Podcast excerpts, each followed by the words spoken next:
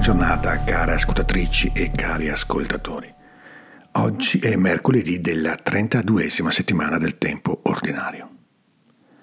Dopo la singolare buona notizia di ieri, il grande annuncio che sapersi riconoscere servi inutili e vie di profonda libertà, siamo preparati ad accogliere con sufficiente apertura di cuore anche l'audace approfondimento contenuto nel Vangelo di oggi. In realtà la prima parte del racconto di miracolo ricalca perfettamente le nostre aspettative nei confronti di quello che Dio è e di come la sua potenza deve agire nella nostra vita quando ci rivolgiamo a Lui. Luca racconta che nel suo cammino verso Gerusalemme l'ingresso di Gesù in uno non preciso villaggio e il suo passaggio in mezzo alla nostra umanità ferita e bisognosa di guarigione suscitano un grido che dieci lebrosi sembrano capaci di rivolgere in modo unisono, come un vero e proprio coro di voci. Gesù, Maestro, abbi pietà di noi. La reazione di Gesù a questa improvvisa interruzione di silenzio appare fondata non tanto su quello che i lebrosi dicono, ma sul modo in cui si pongono in evidenza davanti ai suoi occhi. L'Evangelista annota che Gesù compie il miracolo non appena li vide e in una forma molto mediata andate a presentarvi ai sacerdoti. Secondo la legge di Mosè, il momento in cui ci si presentava il sacerdote dopo aver contratto malattie come la lebbra coincideva con quello in cui il corpo era già risanato e doveva soltanto essere certificato che tale e, e guarigione era avvenuta e doveva essere certificata da una figura autorevole prima di potersi ricongiungere con tutto il popolo.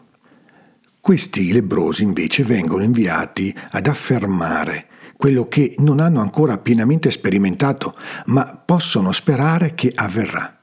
E mentre essi andavano, furono purificati. Accade proprio così quando la nostra voce, unita a quella dei nostri fratelli e delle nostre sorelle, si leva al cielo per invocare l'aiuto che le nostre mani non sanno né possono in alcun modo darsi o dare. Scopriamo che il Signore non solo non è sordo al nostro grido, ma soprattutto è molto sensibile al modo in cui la nostra vita si avvicina alla sua. In maniera estremamente repentina, la sua provvidenza ci soccorre attraverso parole e indicazioni capaci di restituire vigore ai nostri passi e orientamento al nostro cammino. E noi scopriamo che cosa è e come funziona la salvezza, quell'invisibile eppure concretissimo dinamismo che ci sorprende mentre siamo in viaggio per rilanciare la nostra vita in sempre nuovi cammini. Tuttavia, continua il Vangelo, essere purificati nelle ferite non significa ancora essere salvi. Infatti c'è una seconda parte del Vangelo che merita di essere scrutata e ascoltata con attenzione. Uno di loro, vedendosi guarito, tornò indietro lodando Dio a gran voce e si prostrò davanti a Gesù ai suoi piedi per ringraziarlo. Era un samaritano. Proprio uno straniero che meno degli altri avrebbe potuto sentirsi in dovere di tornare indietro per rendere grazie, è capace di cogliere la parte migliore.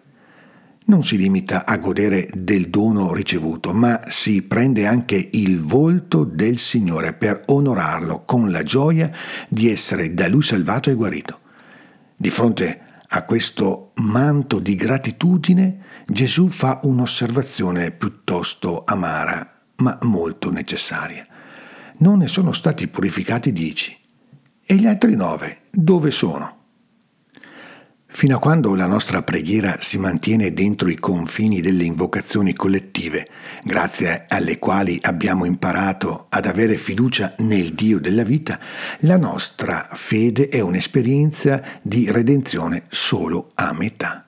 Diventa piena e matura quando usciamo dai recenti stretti dei protocolli della formalità e della necessità, per effonderci in gesti di gratitudine liberi, spontanei e caldi, calorosi.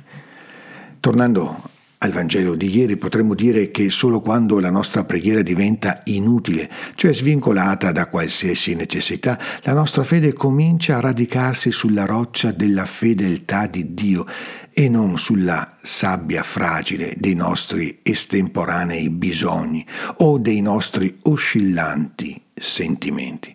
Allora, solo allora, il Signore Dio ci appare bellissimo, perché è assolutamente libero e imparziale.